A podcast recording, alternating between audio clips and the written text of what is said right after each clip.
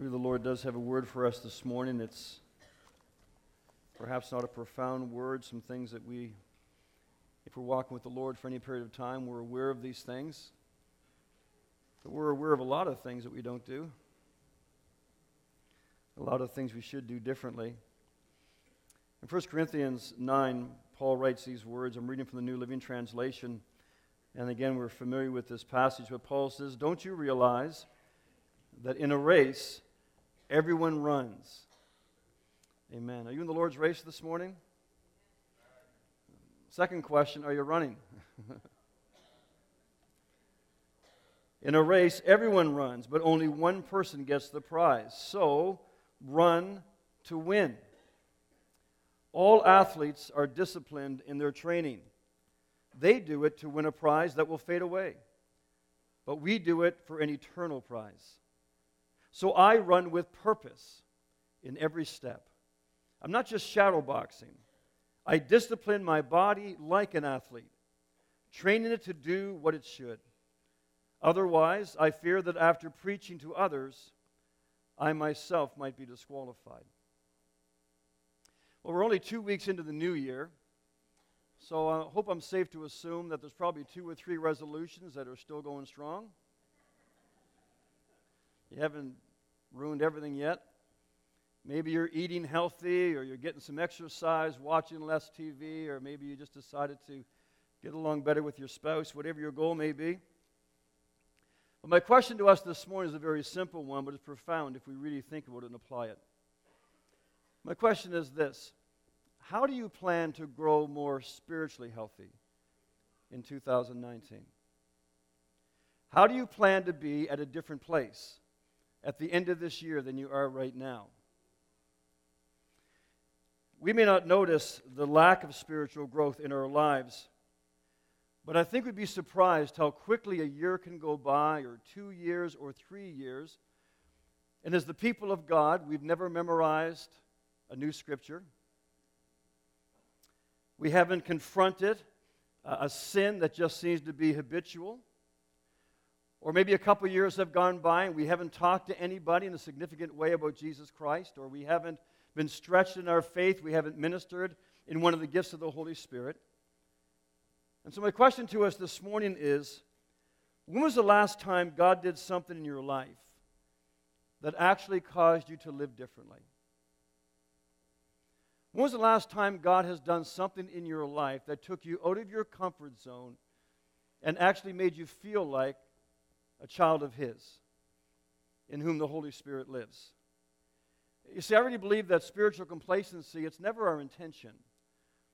But so oftentimes it creeps into our lives unnoticed because we're not intentional in growing the most important part of who we are. In fact, a lot of Christians doubt that they even can grow spiritually. They just think this is the way I am, the way God made me, I'm always going to be this way. They doubt that they can grow spiritually. But the reality is that's only true if you fail to put the effort into it. We talked about this a couple weeks ago, but if instead of hearing the new thing the Lord is doing, Isaiah 43, if we don't take time at the beginning of the year and say, Lord, what are you doing? Because your word says, Look, I'm doing a new thing. Do you see it? Do you understand it? If I don't take time to seek the Lord and say, Lord, what is the new thing in this season that you are doing in and around me? Then what I'm going to do, as so many of us do, just like those who don't know Christ do, is we give ourselves to novel things. Because you see, we're created for newness. We're created for life and adventure. We're created for the things that God's placed within us, the passions He's given to us. But if we don't take time to hear what the Lord is doing, we will settle for novel things. Novel things are those things that they just kind of give you a burst of enthusiasm. They give you a reason to get up in the morning for maybe a few weeks. Every morning, 5 o'clock, I'm going to hit the gym. That's my resolution. But what do the resolutions do? They just kind of give us a reason to get up. But they're novel things. They're things oftentimes that aren't necessarily bad in and of themselves, but if we only give ourselves to the novel things, I promise you, we will always be distracted from the new thing that God wants to do. The thing that will last, the thing that will add to our life. We know the scripture well. Paul wrote to Timothy, while physical training, bodily training is of some value, godliness is of value in every way, as it holds promise for the present life and also for the life to come. Paul is saying that physical exercise is not bad, it has some benefit. But he said, I want you to understand and, and, and keep in mind that Paul lived in the day of, the, of, of, of Athens, of Rome, of, of the Olympics. He understood all that, was, all, all that happened in that context and, and how important that was and, and how it was celebrated in this culture. And Paul says, I'm not saying it's a bad thing, physical exercise. It has some value. But spiritual exercise, spiritual growth has value in every area of your life, including the physical but in every area of your life, both in this life and in your relationships and for the life to come. It's not that Paul is saying physical exercise versus spiritual exercise, it's simply a question of this. Do you give at least as much attention to your spiritual exercise, your spiritual growth? Do you give equal time, equal value to developing your spiritual being? as the, as the concern you might have for your physical being. We are very, very concerned with our physical appearance. If you don't believe me, look, just look around you. Nobody woke up this way. Okay? Some took more time than others. Like the old saying goes, if the barn needs painting, paint it. I have nothing against that. But we took time with the physical, right? And we, we feel we're presentable. That's why we're sitting here. But if it were possible to have an x ray machine here, a spiritual x ray machine, what would we look like if we stepped in front of the machine and the image was shown behind me? How many of us would say, Hey, I'm ready? Sure, check it out. See, that's all Paul is saying. This stuff is not bad. But the attention we give to that, do we give at least equal attention to that part of us that is actually more valuable? not only in eternity, but in this life as well. He says it holds promise for both this present life and also in the life to come. Uh, Paul said to the believers in Ephesus in chapter 4 that our growth goal is simply this to experience the fullness of what it means to know Jesus. I paraphrased that, but that's essentially what he's saying. To experience the fullness of what it really means to know Jesus. Will you say that with me? to experience the fullness of what it means to know Jesus. That is our goal if we are a follower of Jesus Christ. What does it really mean to know Jesus? I remember years and years ago, a pastor shared how uh, when he was young, there was something going on at the school. I think it was a high school dancer or something, and, uh, and he had youth group on the same night. And, the, and the, he said to his mom, he said, Mom, I'm, I'm, I've been faithful to youth group. My friends are going to the dance, and I'd love to go with them. And all she said, and she wasn't being you know, manipulated or anything, she was a very sincere follower of Christ, and she just said, Honey, what does it mean to you to follow Jesus? You see, it's not about what you can do and can't do. It's a simple question. What does it mean to you to follow Jesus?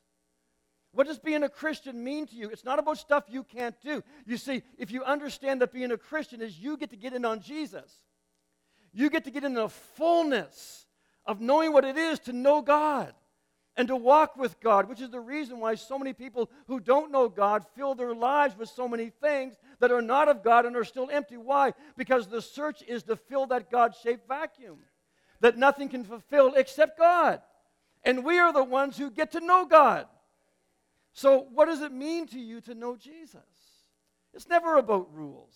Can you imagine saying to your wife, Well, I guess I got a wedding band on. I, well, I guess I can't do this and I can't do that and I can't.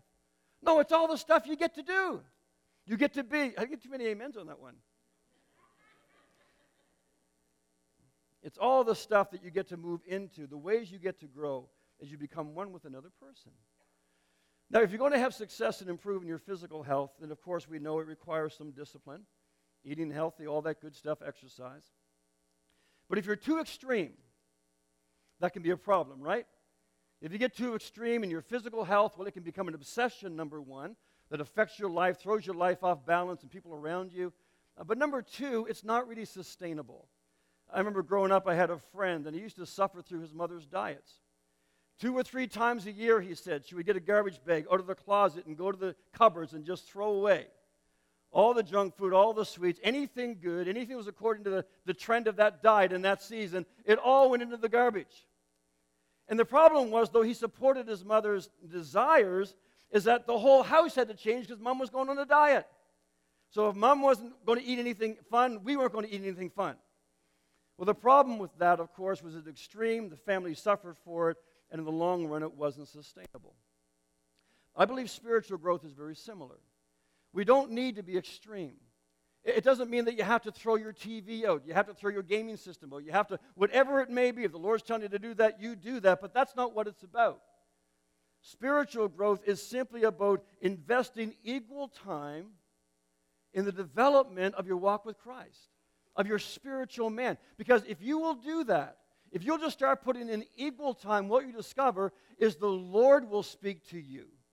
And He will tell you he will give you discernment. He'll give you wisdom. He'll point to things. You don't have to worry about looking at somebody else and say, oh, they don't, they don't do this, so I guess I should. No, they do this, so I guess I should. No, it'll just be a matter as you're walking with the Lord, He'll speak to your heart and say, okay, now it's time to do this, or now it's time to drop that. Or for you, this isn't right for you in this season. For somebody else, don't worry about them. You just follow me.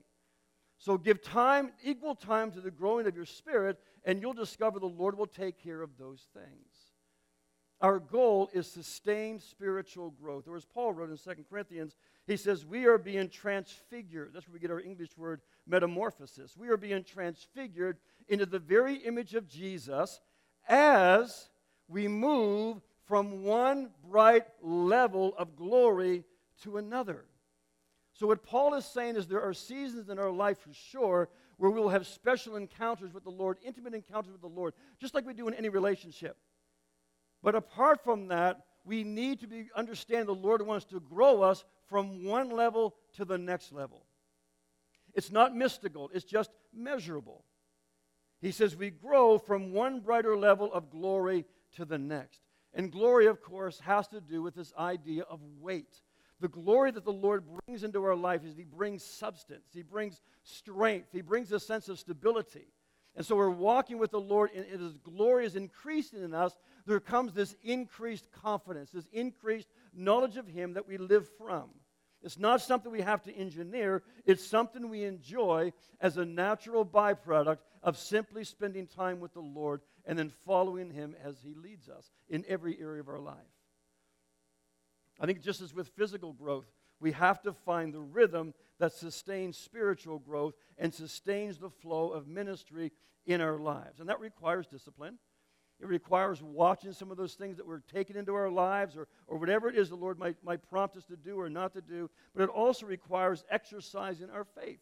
And I believe exercising our faith has to do with discerning what the Lord is doing in my life right now and what He's asking of me in this season. And then I begin to move in that. I begin to exercise myself in that, and I grow in the Lord. The reason we need a strategy for spiritual growth is because a strategy answers the question, what next? If I were to ask you, what is the Lord saying to you is your next step? What would you say? It may not be something we give a lot of thought to, but the Lord has the next step for you. He sees where you are, He knows where He wants to bring you and me, and He says, Here's your next step. Here's the next thing I want to teach you, the next way I want to stretch you, the next area of your life or relationship I want to deal with, the next area I want to bring freedom in, whatever it may be, the Lord has a next step. And knowing what your next step is, of course, tells you what to do to attain your goal or to reach what it is that the Lord has placed as a desire in your heart. And that is something, my friends, that's attainable for all of us. Every single one of us. But we have to have a strategy, we have to have a plan uh, since last fall. We've had a number of people who have implemented some of the teachings that we brought in our Hearing God series. A number of people who are practicing journaling who've never journaled before, wonderful reports. A number of people who are taking time to quiet their hearts and practice listening prayer, hearing the voice of the Lord, or, or, or, or times of examining their own heart as we shared in one message, talking about how we need to be more conscious of our life. And so we do that by examining our lives. A number of people also enrolled in the online school of ministry with Jason Chin. And there are so many testimonies from both of those camps. But, but here is, here's what many people have found. It doesn't sound very spiritual, but as the old saying goes, if you work the plan, the plan works. It does, it really does. If you work the plan, the plan works because a plan answers the question, what's next? And knowing what is next, Paul says, allows you to run with purpose in every step. And it's that sense of fulfilled purpose that begins to give you the motivation to actually run to win, to actually begin to believe, to lay hold of what the Lord is speaking to your heart. So as the Holy Spirit drops something into your heart or, or, or speaks hope or, or life or truth or direction, it's no longer, well, that's for somebody else, but it's, yes, Lord. Thank you, Lord. Thank you for that hope. That's what Paul says in Romans, right? The God of hope. May he fill you with all joy and peace. How? Zapping from the sky? No. Fill you with all joy and peace in believing that by the power of the Holy Spirit you may abound in hope. That's the kind of people he wants us to be. That when he speaks to our heart, it's not just a command, but it's a word that we know is full of love and promise and hope. And we say, Thank you, Lord, that you've spoken to me about this. Thank you, Lord, that you've put a, a, an option in my heart from what I might see presently in my circumstance or in my marriage or my finance, my life, whatever it may be. Thank you for your word because your word is full of living power, and your word means that there's something you're going to begin in me and you're going to do in me. And we don't just dismiss it as, well, that could never happen in me. He says, We are running a race. In a race, everyone runs, Paul says. Now, this is very important. We won't spend a lot of time, but Paul is not saying that we're running a race against each other. No. He said we're running our own race with our eyes fixed on Jesus Christ, the author and finisher of our faith. So my eyes are on him. What the point Paul is making is that if you're a child of God, you're in a race. And if you're in a race, you better be running. But he recognized that we all run at a different pace, right? We don't all run as fast as each other. We don't all have the same, you know, twitch, fast twitch muscles, whatever you need for running. We're all different. But he said the important thing is not racing against each other, it's making sure that you're running your race so that you finish it. Because there's a purpose to your race, and the Lord has something for you if you finish your race. If you finish your race. And I don't believe necessarily Paul is talking here about salvation. When I was reading in Daniel just the other day, a scripture popped out in my mind that kind of went along with this. The Lord said this to Daniel. He said, Daniel, at the end of the days, in last days, you will rise again to receive the inheritance set aside for you. Isn't that beautiful? That's so precious. That the Lord says, I have an inheritance for you. I have a reward for you. I have a place for you for which I've saved you. That's what Paul said. I want to attain to, I want to lay hold of that for which Christ has laid hold of me. I'm running my race. And at the end of the day, I can say, I have run my race. I've stayed the course. I've kept the faith. And now there's laid up for me an inheritance. But not only for me, because I'm not running against you. And my winning my race doesn't disqualify you from winning your race. But not only for me, but for all of those who are running the race, all of those who love is appearing. There's an inheritance for you. And the Lord says, I want you to lay hold of that and understand that you're not just living a Christian lifestyle. There's things I'm developing you, I'm growing in you. There's a fullness that I'm growing in you. There's in this present life rewards, benefits for walking in my truth, walking in the power of my Holy Spirit. But there's also an abundant entrance waiting for you after this life. You get to get in all this stuff. It's not just a, a, Christian lifestyle that you're adopting. It's not just a matter of not smoking, swinking, you know, whatever you do, whatever swinking is. You just don't swink. It's not a matter of just not doing bad stuff. It's all the good stuff we get into. It's the opportunity we have to show people around us who have no hope that God is real and that serving Christ is fun and that we're alive. Okay, got to move on. Let me give you a couple of examples. I, I love it when you watch people running you know, you're driving down the street, right? And you see people out there jogging. I used to think sometimes, you know, you're going by somebody, it's like, why are they even running? They're kind of like this. And I think, like, why are they even running? Until I started running. then when I'm driving down the street and I see somebody like this, I go, oh, God bless you. You're my hero. At least you're out there. Right? You see, when you're not in the race, oh, oh, I could go off on this. when you're not in the race, it's to look around you at other people and think, oh, they're not that spiritual, or they're this, or that, the case may be. No, you don't understand. That just means you're not in the race. Because when you're in the race, you understand how grueling it can be sometimes. When you're in the race, you understand sometimes there's battles you're going through, there's things the Lord's growing in you. It's not always easy, but at least you're in the race. That's why I say on a Sunday morning, if you fall asleep during one of my sermons, God bless you just for being here. Don't feel paranoid. Don't, don't worry about it, okay? I don't know. You may have worked a midnight shift. You could have just got off work working through the night. Doesn't even cross my mind. Now, if you roll your eyes at me when I'm preaching, that's different. But, you know, if, if, you, if you doze off, it's okay because we're, we're, we're in the race together. But I'm not racing against you. I'm not racing against you. But you see, if I'm in a race, what I'm going to do is I'm always going to encourage you. I'm going to say, you know what, at least you're in the race. At least you're doing something. At least you're trying to grow. Even if we messed up, we mess up together. We understand each other. That's the epitome of hypocrisy, by the way. To me, hypocrisy is not me saying something, doing something else. No, that's human nature. We, we all do that because, like Paul said, I do the same thing, right? Paul said in Romans 7, I want to do, I don't do, I, want to, I don't want to do, I do, whatever. Good luck translating that. but, but Paul is saying, to me, hypocrisy is when I have struggles sometimes and I see somebody else going through a struggle, but rather than relating to them and saying, hey, you know what? I've messed up like that too. Or I know exactly what you feel like because I don't have it all together too. Instead, I pretend I got it all together and I can't relate. That's hypocrisy. Because that keeps my brother or sister discouraged. Whenever, when, uh, uh, otherwise, I have a chance to come along and say, I know you feel down, man. I have been there. I know how you feel. I know how you feel. But you know what? This is what the Lord showed me, or this is what the Lord did in me. Or you know what? Can I just walk with you a little bit while you're going through this? Because I know how you feel. That's what the Lord is calling us to as we run this race together. Because my passion ought to be if I'm doing great in my race, I want to make sure you finish your race. I want to make sure you keep your eyes on Jesus, that you don't get distracted by the enemy, because I know we're all fighting the same enemy. We're all running a different race, but we're fighting the same enemy. And we need to come together and help each other, encourage one another in the Lord. Okay, two quick goals. We know these already, uh, already, but if we will do them, it'll change your life if you don't do them already. Number one,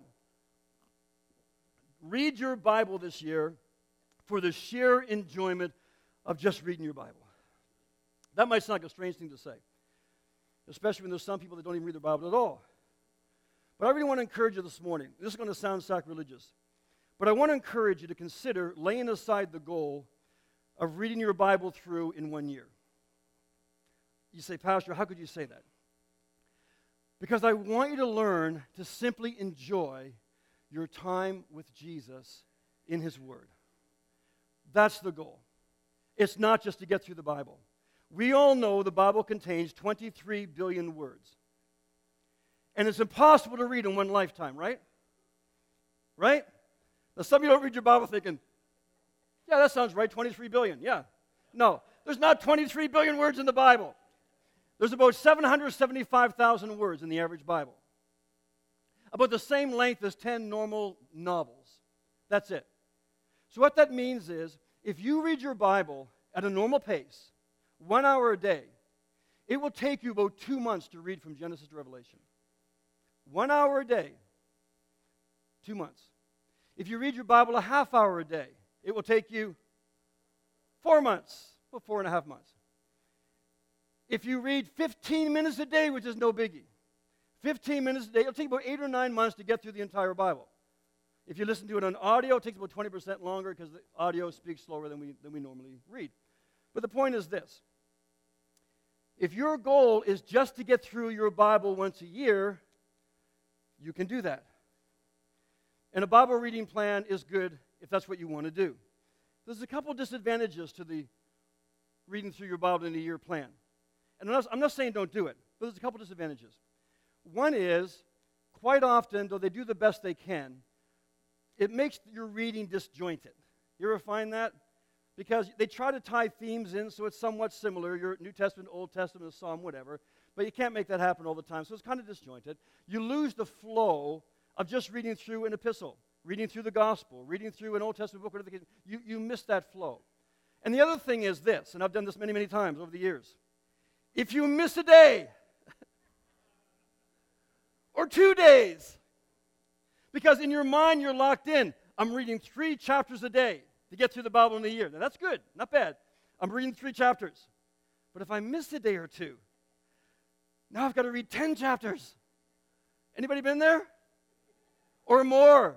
And what happens? You get discouraged, right? Or you feel like, oh, I can't catch up because now it's whatever. So there's a couple disadvantages there. But if you will just open your Bible, take out a notebook and a pen, quiet your heart, and just say, Holy Spirit, I'm just here to meet with you. I'm just here to meet with you. Then you'll begin to learn to hear his voice and begin to walk through your day, as Paul said, with purpose in every step. And as you learn to journal your thoughts, you'll be able to look back over a month or two or six or 12 months, and you'll begin to chart what the Lord has been showing you and what He's been growing in you, what He's been addressing, what He's been revealing to you throughout the course of the year. Hebrews 4, we know it well, but I want to read it from the New Century Version. says this God's word is alive and working and is sharper than a double edged sword. It cuts all the way into us where the soul and spirit are joined, and it judges the thoughts and feelings in our hearts. When you give the Holy Spirit a chance to get His word into you, you know what He does? He begins to separate your soul from your spirit. Why? Because your soul and spirit are not supposed to be together. They're not supposed to be entangled. Now, a soul is a good thing. God has given it to us. Your, your pets have souls, okay? They have a mind, they have a will, they have emotions. That's, that's where your soul is. Your soul is connected to your physical being, it's connected to your emotions and to your physical surroundings. That's not a bad thing, it has its place, but it is not meant to rule your life. It's not meant to make your decisions. That's your soul. Your spirit is the only part of you that relates to God and relates to what has happened in the spirit realm around you. Your spirit is the part of you that distinguishes the voice of God, of the Holy Spirit, of the Spirit of truth, from every other voice around you that's trying to distract you and tempt you and tie you up. Hear me, friends. Voices around you that are trying to get you to squander the resources God has given you, trying to get you to, to deny or miss out on the true gifts that God has given to you, that are trying to rob you of all the God experiences that are waiting for you. That's what your soul tries to do, your feelings.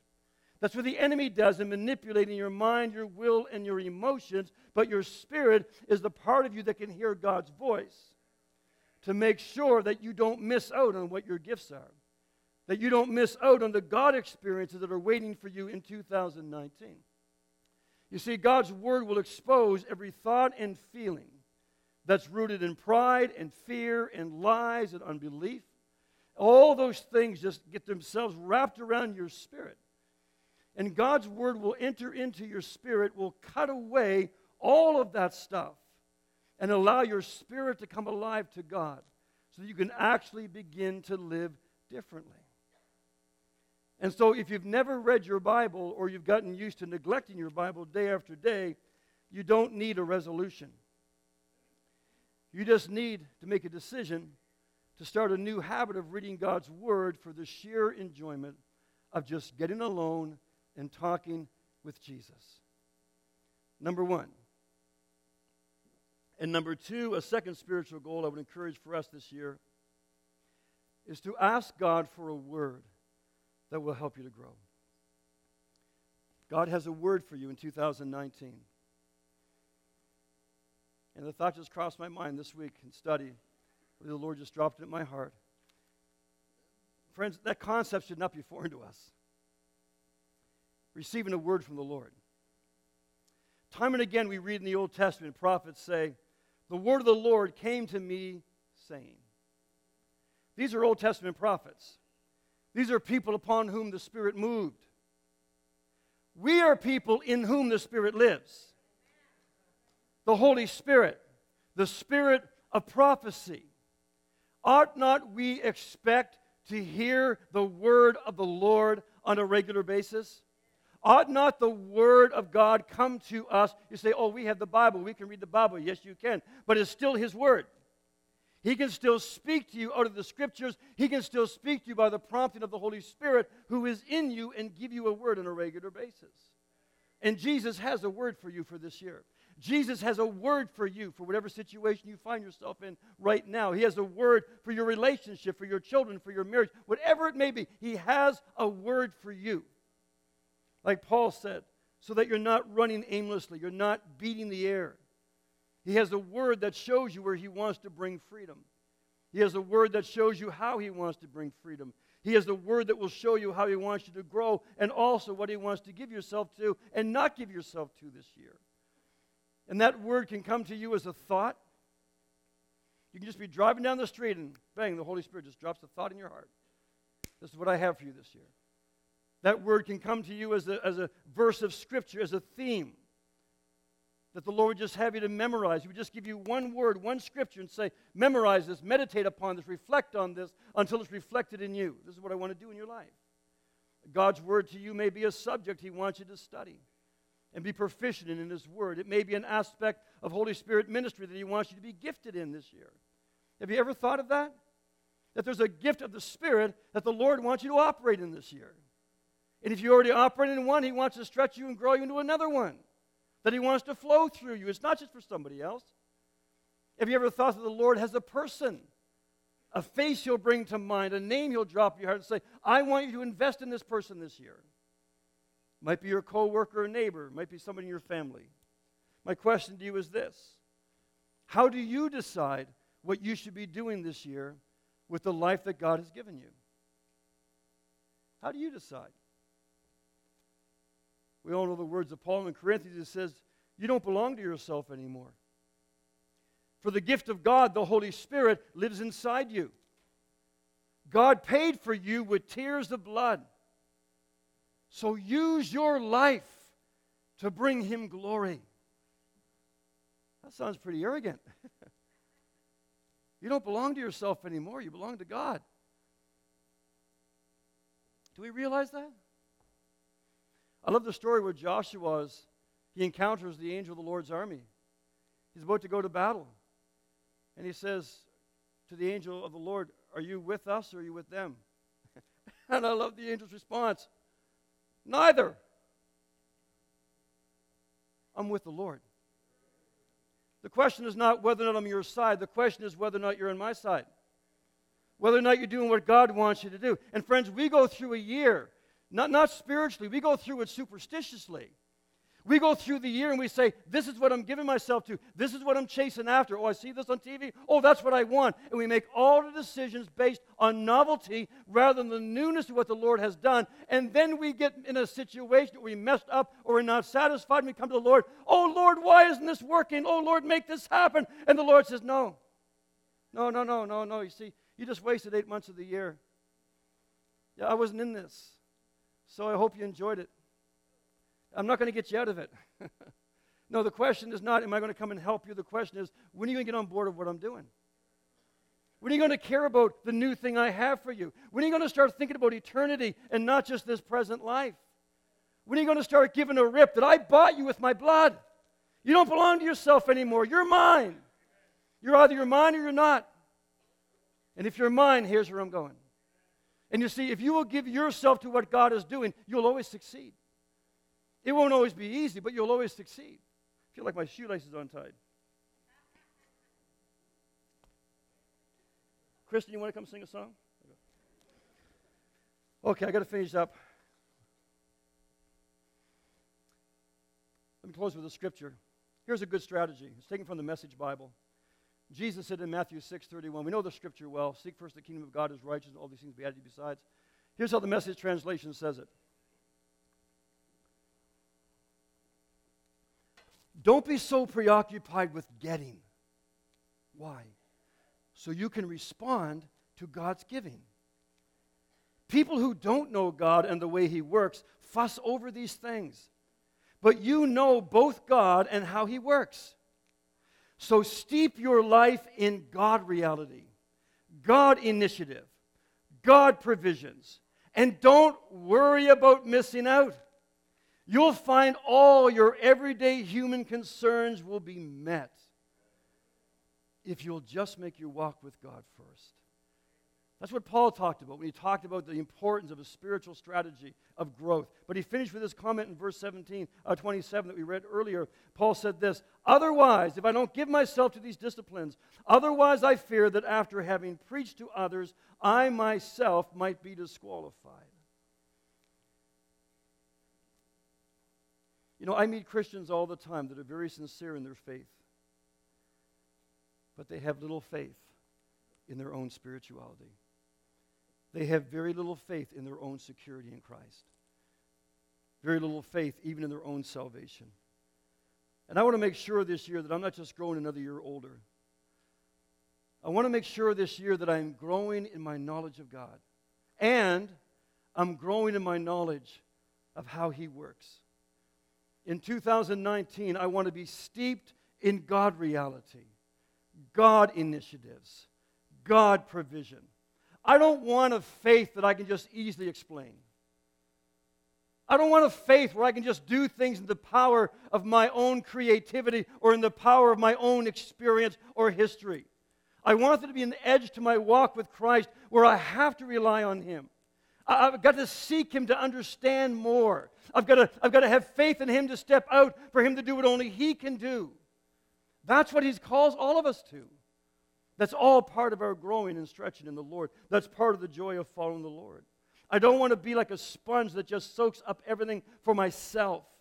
I don't want to be a consumer Christian. Every time I get a paycheck, I just look at, oh, here's what I can buy. Here's how much money I got freed up the end of the month. Like we saw in the video earlier for the financial piece. I want to come to that place where I say, Lord, I want to be generous.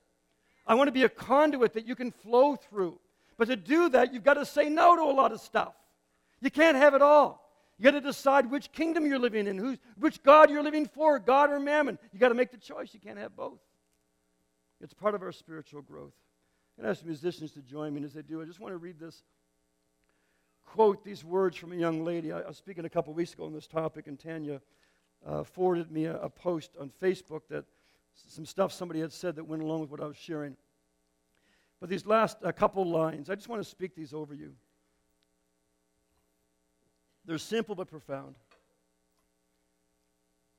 The words is this. Looking at 2019, if you want a fresh start, then start each day with Jesus. If you want to refocus, then refocus all your attention on Him. If you need a new beginning, begin with Him. That's where it all happens. That's where it all starts. That's where it all finishes. And that's where everything in between gets connected. And there comes fruitfulness and fulfillment. We're going to share in the Lord's table and ask the gentlemen to come at this time, those who are sharing. As we bring the emblems, could you just bow your head for a moment? Heavenly Father, I pray this morning that your word would penetrate our heart. It would not just be man's wisdom or enticing words. I pray, Lord, that your Spirit, by your Holy Spirit, your word would penetrate our heart. That even this time next week, we're not the same person. I pray for an encounter with you, with your word, with your Holy Spirit that would cause us to live differently, Lord. Would cause us to believe differently. Would cause us, O oh Lord, to hunger and thirst after what you are doing. Oh, Lord, I pray, help us to see the vanity of those things that are not of you. Help us, oh Lord, I pray, to renounce those things and to lay hold of you. And for every new thing, I pray as we gather around your table, Lord, reveal, expose, and strip away everything of our lives that is just novel, that is just veneer, is just surface. I pray, O oh Lord, let our energies, our life, our very essence, our resources be about the deeper things, O oh Lord. Forgive us, O oh Father, for the breath of lives that we've settled for that have no depth. Call us, O oh Lord. Help us to respond to your call, to be deep, to have depth, O God, to have roots, to have lives that really matter. Let's just remain bowed for a moment. If you're here this morning before you approach the Lord's table and you've never opened your heart to Jesus Christ, it's not about joining a church, but I just simply want to give you the opportunity. We just want to pray with you. Help you to know what it means to know Jesus. But if you felt the tug of the Holy Spirit on your heart this morning and say, I want this new life that you're talking about in Jesus, would you just slip your hand up quickly? Just catch my eye and say, Pastor, that's me. I'm here this morning. I don't know Jesus. Lord bless you. I just want to surrender my heart to the Lord this morning. I want the new thing, this new life that is mine in Jesus. Is there anyone else before we move along in the service? Now, as believers, and don't just do this to encourage me, but if you agree with me and would say this Sunday, January 13, 2019, Lord, forgive me for pursuing the novel. I want the new. How many would say, I want the new thing that God has for me? Yes, that God is doing for me. Amen. Lord, I want to be on your side. I want to care about the things you care about. I don't want to just even go through this year, let alone my whole life, but through this year, going after things. And to hear you say, I'm not on your side. But if you want to be on my side, let's go. There's a whole adventure waiting for you. That's our heart's desire. I'm going to ask the elders to come. We're going to share in the Lord's table. If you're visiting with us this morning, you know the Lord, we invite you to join in. Just follow the person to your right. We're going to come down in a moment, receive the emblems. Just hold the juice and cup or, and bread in your hand. Go back to your seat, and then we will share it together.